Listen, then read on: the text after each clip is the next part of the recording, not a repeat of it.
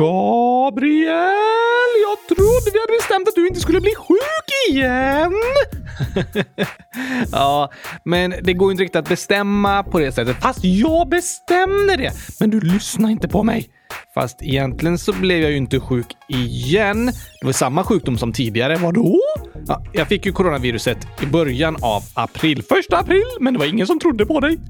ja, det var runt första april faktiskt, men det var inget aprilskämt. Sen så kände jag mig helt frisk igen under flera veckor och podden har flutit på som vanligt. Många spännande avsnitt alltså.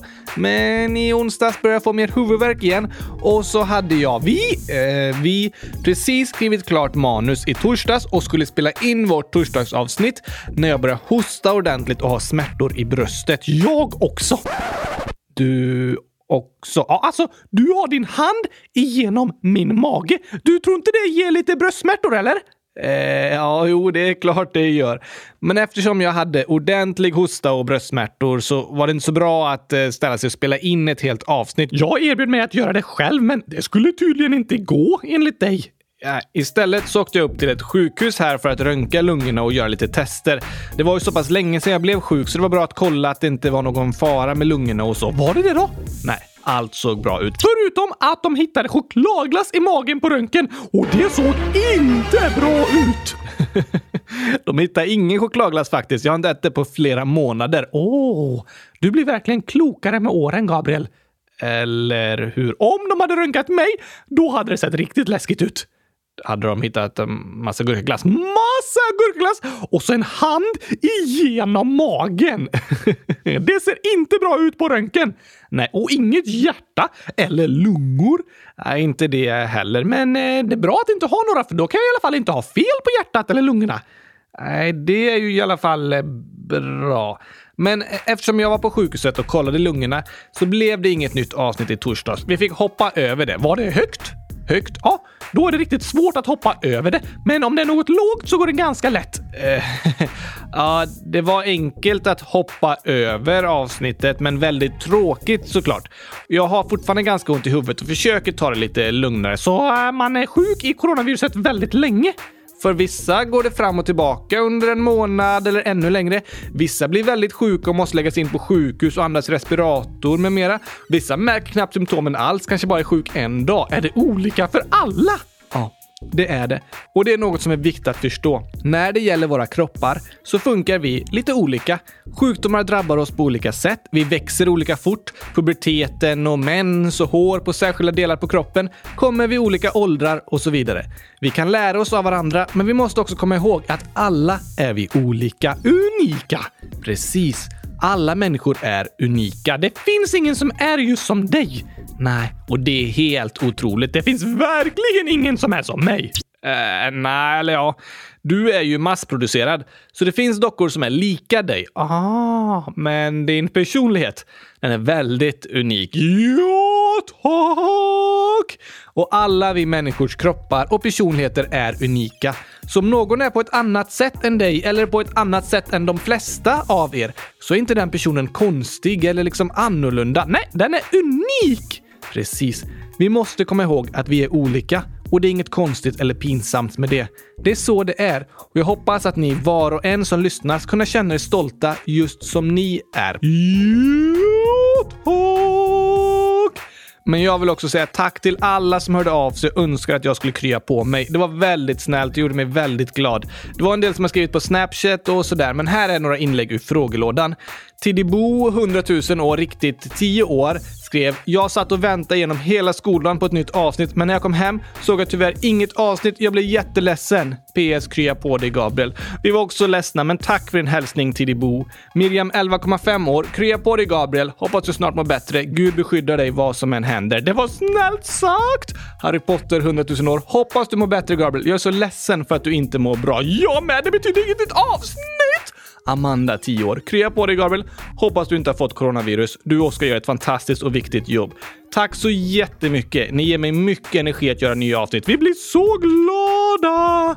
Verkligen, men vi är så ledsna att det inte blir ett avsnitt i torsdags. Men idag orkar vi spela in. Ja, tack. Och jag har en idé om vad vi ska prata om. Började på G och slutar på urkaglass. Nej, åh, men nu när vi suttit instängda länge så passar det bra att eh, drömma sig bort lite. Ja! Okej, god natt!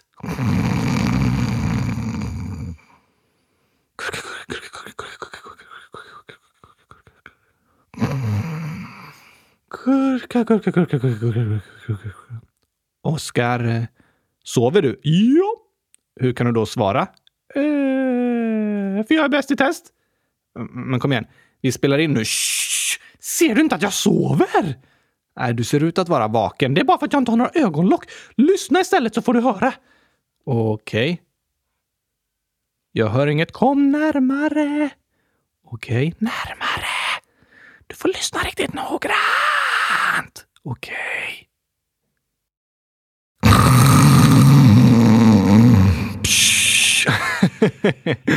Vilken snarkning alltså! Den var ordentlig. Du skrämde mig. Men nu får vi försöka somna på riktigt, Gabriel, så vi kan drömma oss bort. Vi kan drömma när vi är vakna. Är du så trött? Nej, alltså drömma oss bort i fantasin. Fantasin, den står lika still som tiden. Inte dina radiostyrda bilar.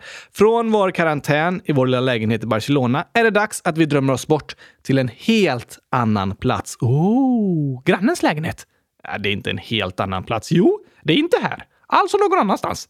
Fast fortfarande i Barcelona i samma trappuppgång. Okej, okej, okej. Trappuppgången här bredvid då, nästa gata? Nej, jag menar en annan stad, ett annat land, en annan kontinent på andra sidan Atlanten. Atlantis? Då får du verkligen drömma. Atlanten. Det stora havet som ligger mitt på svenska världskartor. Med Europa och Afrika till höger om sig, öster där man äter ost. ja, och Nord och Sydamerika till vänster. Väster! Vi ska till ett stort land på andra sidan Atlanten. Det största landet. Det största landet i Sydamerika. Till yta eller antal invånare? Både och. Oh, klurifaxigt! Eller hur? Vet du vad det största landet i Sydamerika heter? Börjar på B. B. B. B. B. Bamselandet, för det är Bamse stort. Nej, okej. Okay. Bra. Bra, bra, bra. Bra på att vara stortlandet? Nej, fast det är de bra på. Bäst i hela Sydamerika. Sant. Något annat de är bra på, det är fotboll. Nej!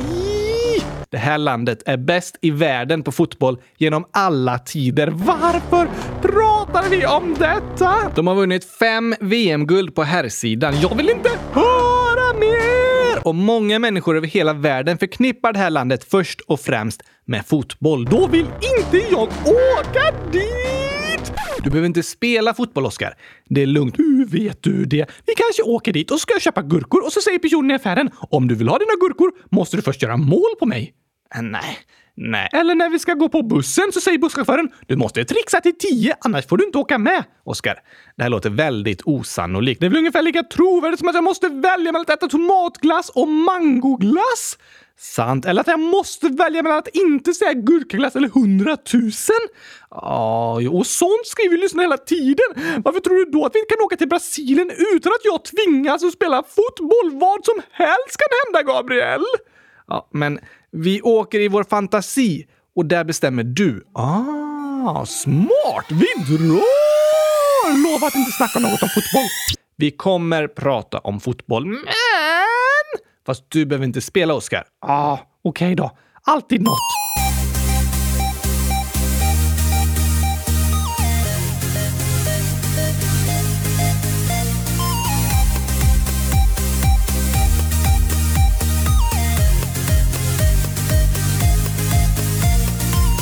Äntligen måndag!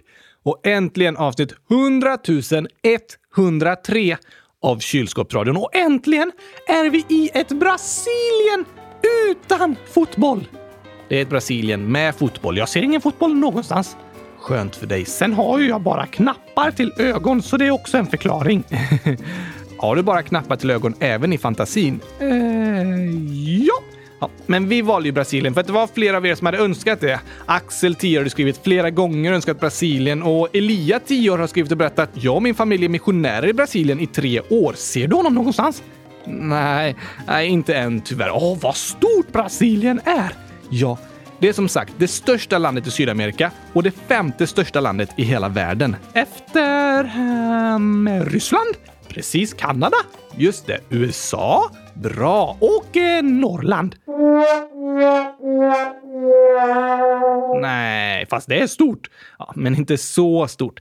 Ryssland, Kanada, USA, Kina, sen Brasilien. Okej, okay. och sen Australien. Helt rätt, Oskar. Det är de sex riktigt stora länderna i världen.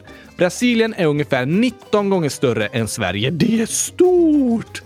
Verkligen. 8 500 000 kvadratkilometer. Och det motsvarar halva Sydamerika. Och även i befolkning är Brasilien ungefär halva Sydamerika. I antal människor alltså.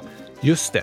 Det bor 210 miljoner människor i Brasilien och i hela Sydamerika bor det 420 miljoner. Exakt hälften! Ja, kan man säga.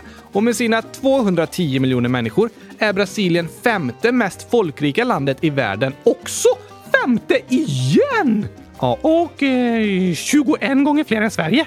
Precis, det går bra idag Oskar. Ja, men det här är ganska lätt att komma ihåg. Brasiliens yta är femte störst i världen och deras befolkning är femte störst i världen. Brasiliens yta är halva Sydamerika och deras befolkning är halva Sydamerika. Och Brasiliens yta är ungefär 20 gånger större än Sverige och deras befolkning är ungefär 20 gånger större än Sverige. Helt sant. Femte i världen, halva Sydamerika, 20 gånger större än Sverige. Lätt att komma ihåg om man har en hjärna. Oh. Sant. Men om befolkningen och ytan båda är ungefär 20 gånger större än Sverige, då borde antalet invånare per kvadratkilometer också vara ungefär samma. Ja. I Brasilien bor det 25 invånare per kvadratkilometer, i Sverige 23. Och liksom Sverige finns det stora delar av landet där det inte bor så många människor. Ju längre söderut man kommer i Sverige, desto fler människor bor det. Men i Brasilien bor de flesta i östra delen av landet. Hmm, till höger, alltså vid havet. Precis. Nästan alla stora städer i Brasilien ligger vid östkusten. De flesta dessutom eh, vid den södra östkusten. Men de andra delarna av landet då? Typ de... västerut? Där sträcker sig den gigantiska regnskogen Amazonas ut sig. Oh, nej, har hört om! Det är världens största regnskog! Där finns gurkaglassträd! Nej, det gör det inte. Men ja, det är världens största regnskog. Och nu tänker jag att vi ska ta lite fun facts och massa spännande fakta om Amazonas. Yes!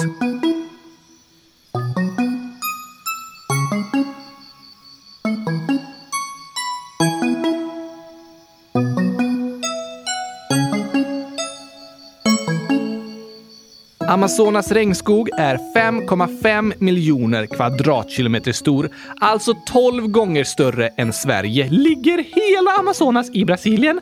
Nej, 60 procent, alltså lite mer än hälften. Resten av Amazonas finns främst i Peru och Colombia, men även i andra sydamerikanska länder. Okej? Okay. Och genom regnskogen så går Amazonfloden. Det är en av världens två längsta floder. Är den etta eller tvåa? Ja, det är lite oklart för det är svårt att avgöra exakt var en flod börjar och kunna mäta på riktigt bra sätt och sådär. Men både Nilen i Afrika och Amazonfloden i Sydamerika är mellan 6500 till 7000 kilometer långa. Det står lite olika fakta på olika hemsidor. Svårt att veta! Ja, men något speciellt med Amazonfloden är att det är otroligt mycket vatten i den för att den ligger i en regnskog. Ja, bland annat. Och att den är väldigt stor. I sjöar och floder finns något som kallas sötvatten. Är det socker i?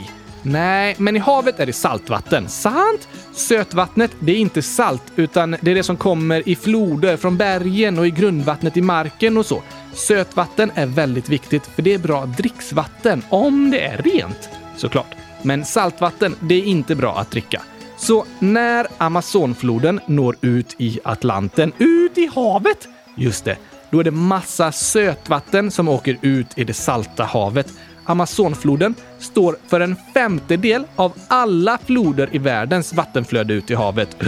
En femtedel av alla! Det är mycket. Ungefär 220 000 kubikmeter i sekunden. Under regnperioden ungefär 300 000 jag fattar ingenting.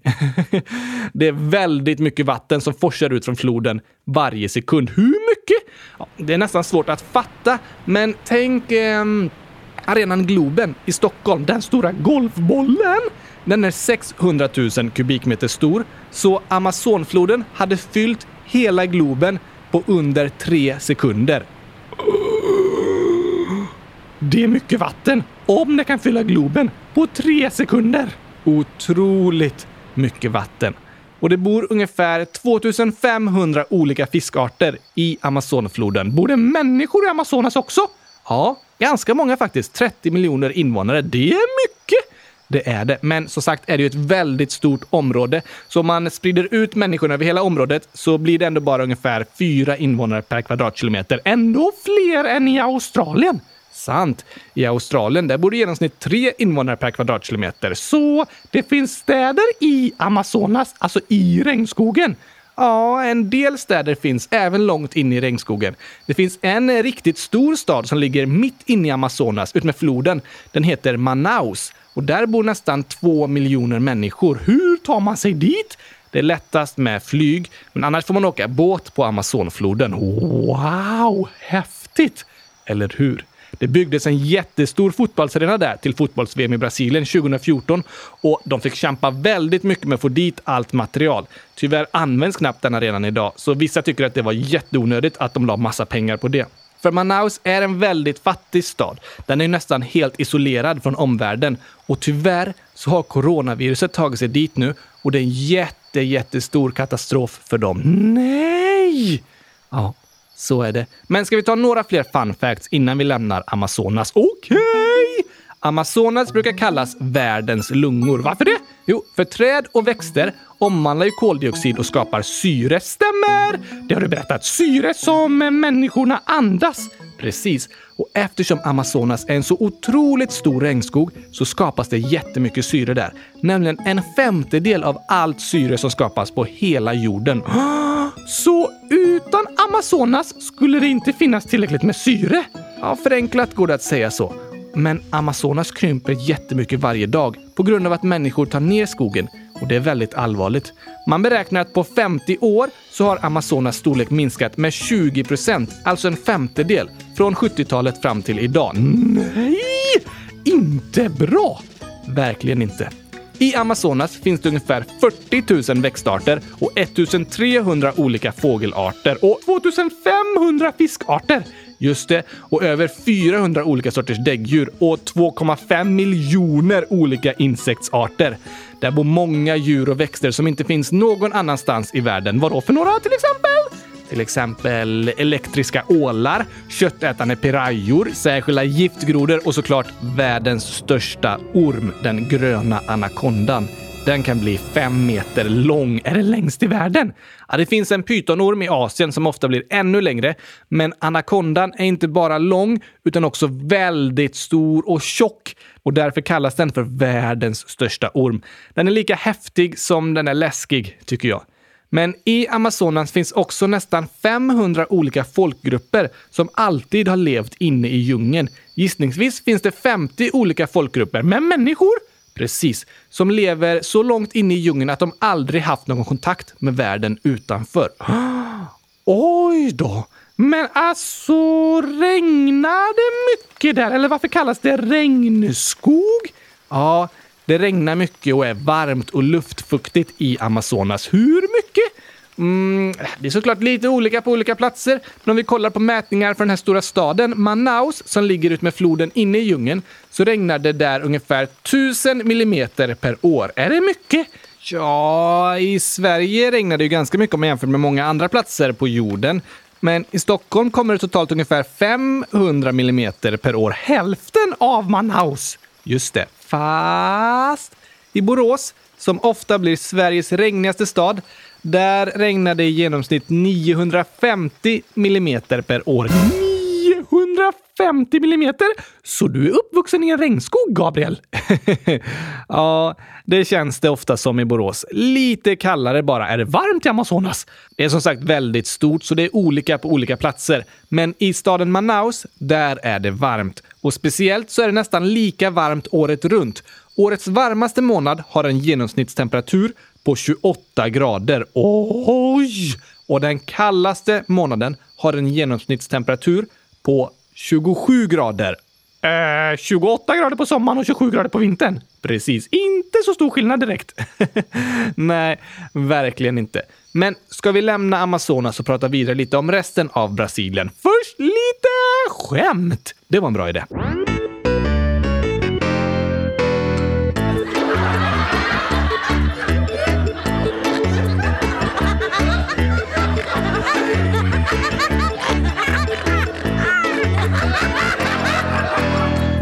Jag har letat upp massa skämt från Brasilien. Va? Ja, nu blir det åka av Gabriel! Oj, oj, oj, oj, oj. Hur många brasilianare behövs för att byta en glödlampa? Brasilian... Jag vet inte. En brasiljon. Ja, det är många. Ja, det, det, finns inte det talet, men det låter som många. En brasiljon! Vad kallas en brasilianare som har tappat bort sin bil? Um, jag vet inte. Carlos.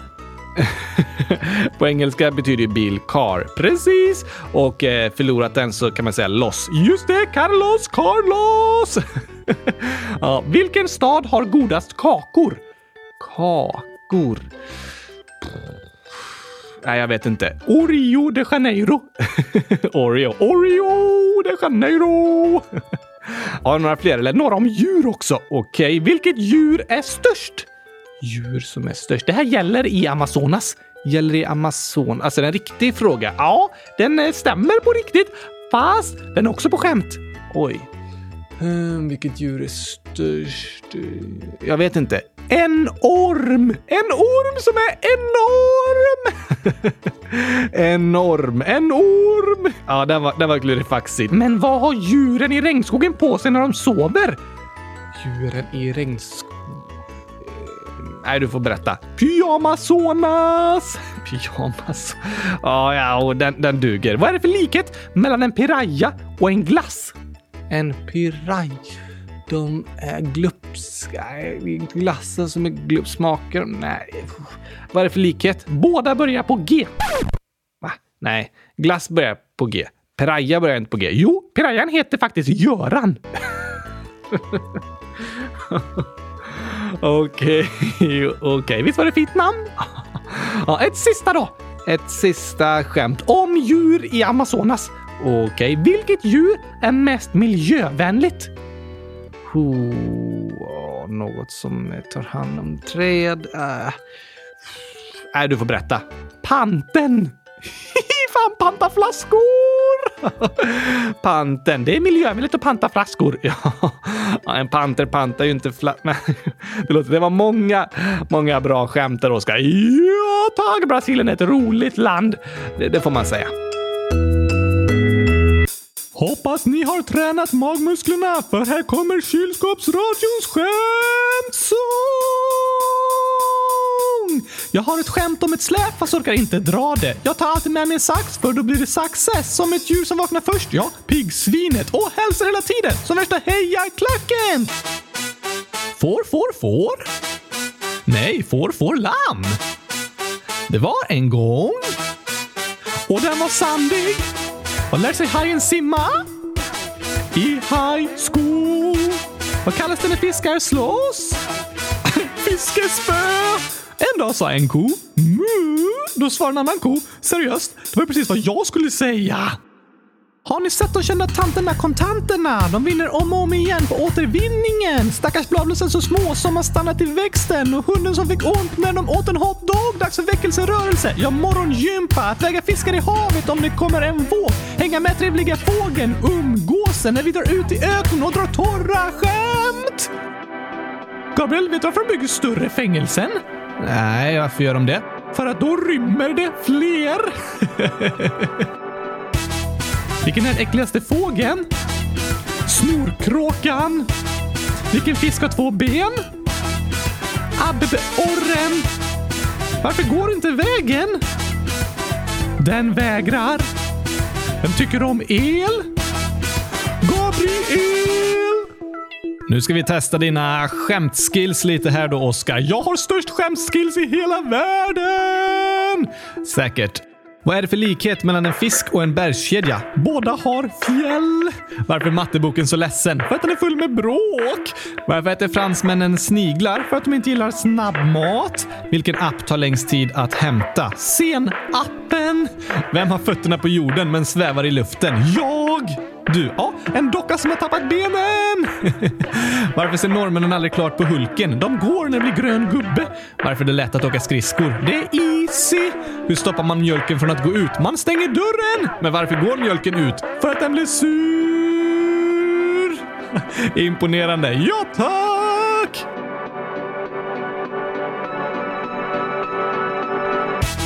Var sitter bagarens barn? I baksätet? Var har bagaren sitt recept? I bakhuvudet.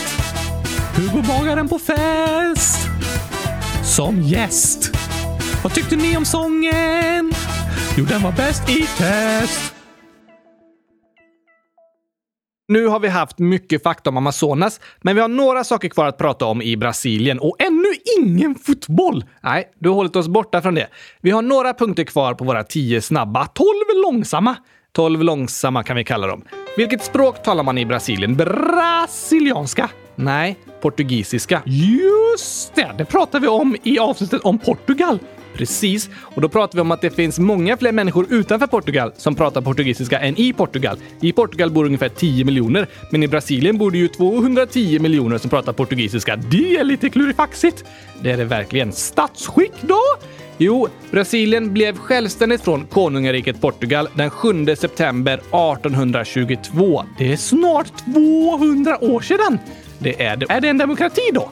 Idag så är Brasilien en förbundsrepublik, alltså har de ingen kung, utan de är en demokrati med en president och så. Men demokratin, den infördes inte för 200 år sedan, utan den infördes 1985, för 100 000 år sedan.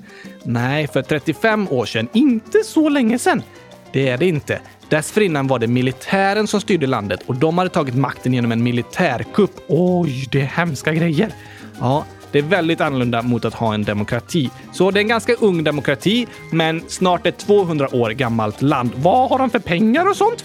Valutan i Brasilien kallas brasiliansk real och eh, den, en sådan motsvarar ungefär 1,8 svenska kronor i dagens växlingskurs. Men de här växlingskurserna ändras jättemycket nu, går upp och ner extra mycket på grund av coronakrisen. Oj, huvudstad? Huvudstaden heter Brasilia. Är det den största staden? Nej, tredje störst. Den överlägset största staden är Rio de Janeiro. Nej, det är det inte. Den är tvåa med ungefär 7 miljoner. Nästan dubbelt så stor är staden Sao Paulo. Oj! Den har 12 miljoner invånare. Men jag får nog hålla med om att Rio de Janeiro är den kändaste staden där Jesus bor. Eh, nej, nej, gör ni inte. Men det finns en jättestor känd staty av Jesus uppe på ett berg. Ja, ah, så var det ja. Vanliga maträtter? Vanligt att äta i Brasilien är ris och bönor. Ungefär som vi serverar potatis till många olika sorters mat så äter de i Brasilien ris och bönor till sallad, kyckling, kött och fisk. Deras nationalrätt heter feijoada och det är en gryta med kött och svarta bönor. Men i kuststäderna där är det även vanligt med fisk och skaldjur eftersom de ligger vid havet. Just det. Och en populär rätt är calderada som är en fiskgryta. Okej! Okay. Och nu har vi kommit fram till den vanligaste sporten. Nej, nej, nej, nej, nej, nej, nej, nu, nu! Gabriel, Gabriel, alltså... Jag går härifrån. Jag, jag orkar inte höra. Du får prata själv. Du får... Två minuter får du. Max två minuter om fotboll. Två jag, jag, jag går och målar hundratusen kylskåp. Eller ja, nej, jag äter gurk. Jag tror jag ska äta lite gurkglass istället. Okej, gör du det under tiden så pratar jag om lite fotboll. Okej, du har en och en halv minut på dig kvar. Eller ja, du får några minuter till om du behöver så hinner jag äta lite mer gurkglass. Ta, ta det lugnt, jag äter gurkglass. Men lova att du pratar klart om fotboll innan jag kommer tillbaka. Du kan gå nu. Okej, nu går jag. Jag går här då. Ja, Okej, okay, Oskar. Såklart är fotboll den vanligaste sporten i landet. Herrarna har vunnit fotbolls-VM flest gånger genom tiderna, nämligen fem gånger. Första gången var när fotbolls-VM spelades i Sverige år 1958. Då vann de mot Sverige i finalen med 5-2. Och sen vann de nästa VM därefter, fyra år senare, 1962 och sen ytterligare åtta år senare, 1970. Men sen dröjde det 24 år fram till 1994 när de vann igen och då slog de ut Sverige i semifinalen. Så många viktiga matcher mot Sverige i VM faktiskt. Sen kom de tvåa 98 och vann igen 2002. Den största brasilianska fotbollsspelaren genom tiderna, han heter Pelé. Och vi har fått förslag om att ha honom som historisk person, men jag tror vi får spara det och berätta lite mer om honom en annan gång. Men i alla fall blev han tillsammans med Maradona utsedd till 1900-talets bästa fotbollsspelare. Marta anses också ofta som tidernas bästa kvinnliga fotbollsspelare. Hon har vunnit Guldbollen som världens bästa spelare sex gånger och är också från Brasilien. Så fotboll, det är en stor del av brasiliansk kultur och ger mycket glädje. Men som sport alltid kan göra så kan det också ge många djupa sår. År 1950 då hade Brasilien VM på hemmaplan och var stora favoriter. I sista matchen hade de allt i egna händer och det var 200 000 människor som stod inknödda på arenan Maracanã i Rio de Janeiro och Brasilien tog ledningen med 1-0 mot Uruguay. Men Uruguay vände i 66 minuten och gjorde avgörande 2-1 i 79 minuten. Det var total sorg i Brasilien. De hade varit överlägsna hela turneringen och såg fram emot att fira guldet på hemmaplan. Men istället slutade allt med en stor sorg för hela landet. Sen, 64 år senare, då skulle de få revansch när Brasilien fick VM på hemmaplan igen år 2014. Nu skulle de ta chansen att vinna guld på hemmaplan. Det var en jättestor press på landslaget med Neymar i spetsen och de gjorde en bra turnering fram till semifinalen då allt brakade ihop och de förlorade med 7-1 mot Tyskland. Det gamla såret från 1950 blev ännu större.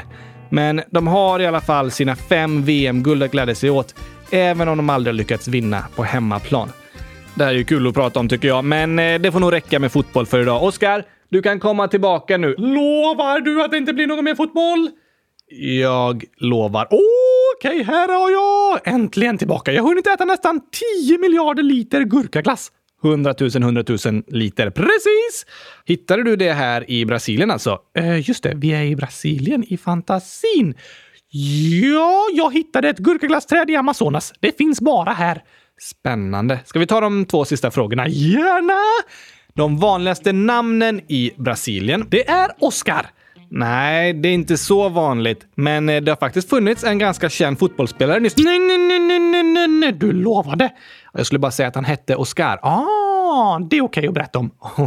okej, okay. men om vi tar de vanligaste tjejnamnen i Brasilien så är det faktiskt ett namn som är så mycket vanligare än alla de andra. Det är nästan fyra gånger vanligare än det näst vanligaste namnet. Okej, okay, vilket är det?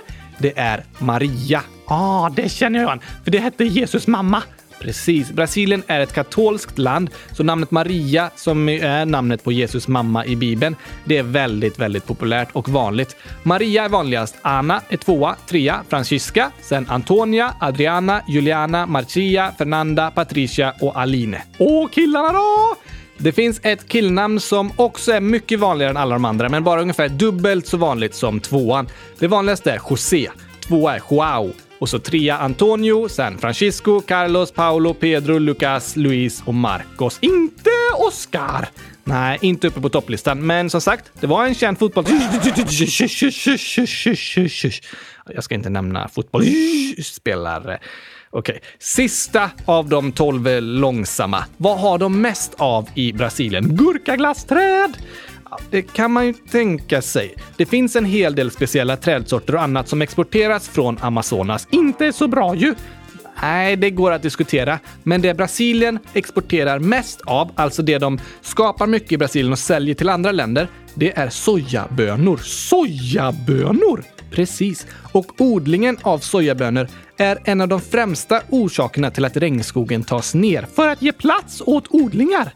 Just det, alltså borde vi inte äta soja. Nej, så lätt är det inte. Det blir ju vanligare och vanligare idag med sojamjölk och produkter av sojaprotein. Ja tack! Är det farligt för regnskogen? Varför kallas det miljövänligt då? För främst används sojabönor som mat till uppfödning av djur. Okej. Okay. Och att äta ett kilo sojabönor, hur många kilo bönor går åt då? Eh, ett, det går ju åt ett kilo till att äta ett kilo. Precis. Men för att få fram ett kilo kött, då går det åt 10 kilo sojabönor. Va? Ja. Eftersom djuren först äter bönorna och sen så äter vi djuren. Då förloras det energi i varje steg. Så om vi äter kött motsvarar ett kilo mat för oss 10 kilo sojabönor. Men om vi går direkt till växtriket och äter ett kilo bönor, då motsvarar det bara ett kilo bönor. Jaha, och därför är det miljövänligt att äta soja fastän regnskogen skövlas av sojabönsodlingarna. Precis, för det går åt mycket energi och mat i uppfödningen av djur.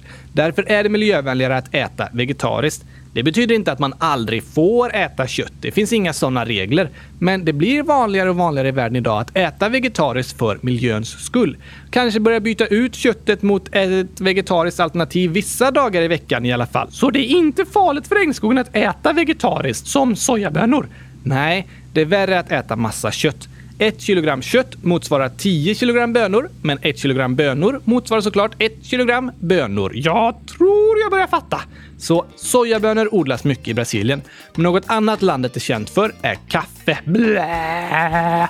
Jag håller med dig, Oskar. Inte min grej heller. Men Brasilien är världens största producent och exportör av kaffe. Hur odlas kaffe? Det odlas som kaffebönor. Också bönor! Precis. Och Brasilien är också en av världens största producenter av choklad. Blä, brr, nej! Har de chokladträd? Nej, choklad kommer från kakaobönor. Bönor igen? Just det. Och de äter massor av choklad också. Fotboll, kaffe och choklad. Nej, inte mitt land, Gabriel. Nej, jag förstår det. Men jag har alltid gillat Brasilien. Antagligen på grund av att jag har varit så fotbollsintresserad. De var väldigt bra när jag var barn. De vann VM-guld när jag var nio år och det var ett år jag verkligen läste på massor om alla spelare och lärde mig om alla lagen. Men jag har fortfarande aldrig varit i Brasilien. Du får inte ta med mig dit i alla fall. Fotboll och choklad. Nej tack! Fotboll och choklad är ju populärt i nästan hela Europa också, Oskar. Varför bor jag här egentligen? Det finns inte så många länder där du kommer undan fotboll och choklad. Jag ska fortsätta leta. Kom gärna med förslag på vart jag borde flytta. Ingen fotboll eller choklad, tack. Nej, du får fortsätta leta.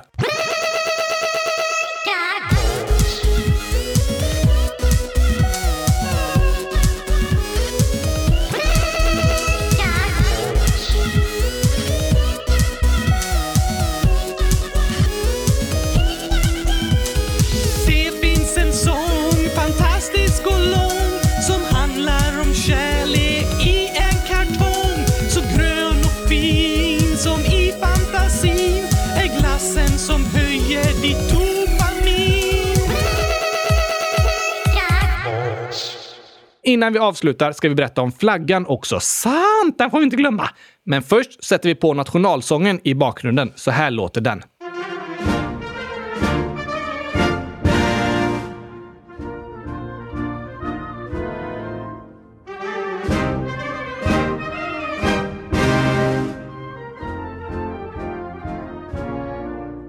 Brasiliens flagga är väldigt vacker tycker jag och deras färger används ju på fotbollströjor på tröjorna som också är riktigt snygga. Men på flaggan så är det en grön bakgrund med en gul fyrkant på, en romb. Och som alltid finns lite olika förklaringar och teorier till eh, varför vissa färger finns i flaggan. Men den här flaggan har funnits sedan år 1889 och det gröna i flaggan brukar sägas symbolisera regnskogen och landets grönska och det gula symboliserar allt guld som finns i Brasilien. Alla VM-guld! Nej, nej, alltså riktigt guld. Oj, finns det mycket guld i Brasilien? Ja, och guldgruvor har verkligen bidragit till Brasiliens ekonomi och utveckling ända sedan slutet av 1600-talet. Men det finns många hemska berättelser runt Brasiliens guldrush, som man kallar det. Eftersom landet var en koloni och rikedomarna togs till Europa samtidigt som en miljon slavar skeppades till Brasilien för att jobba i guldgruvorna. På 1700-talet så skeppades officiellt 850 ton guld från Brasilien till Portugal. På det sättet blev europeiska länder rika genom att sno guld från sin koloni Brasilien med hjälp av slavar från andra kolonier. Det är en hemsk historia. Ja, historier från kolonialtiden när europeiska stormakter använde slavar för att sno ädla metaller som guld från kolonierna för att själva bli rika. Det är väldigt hemska och mörka historier.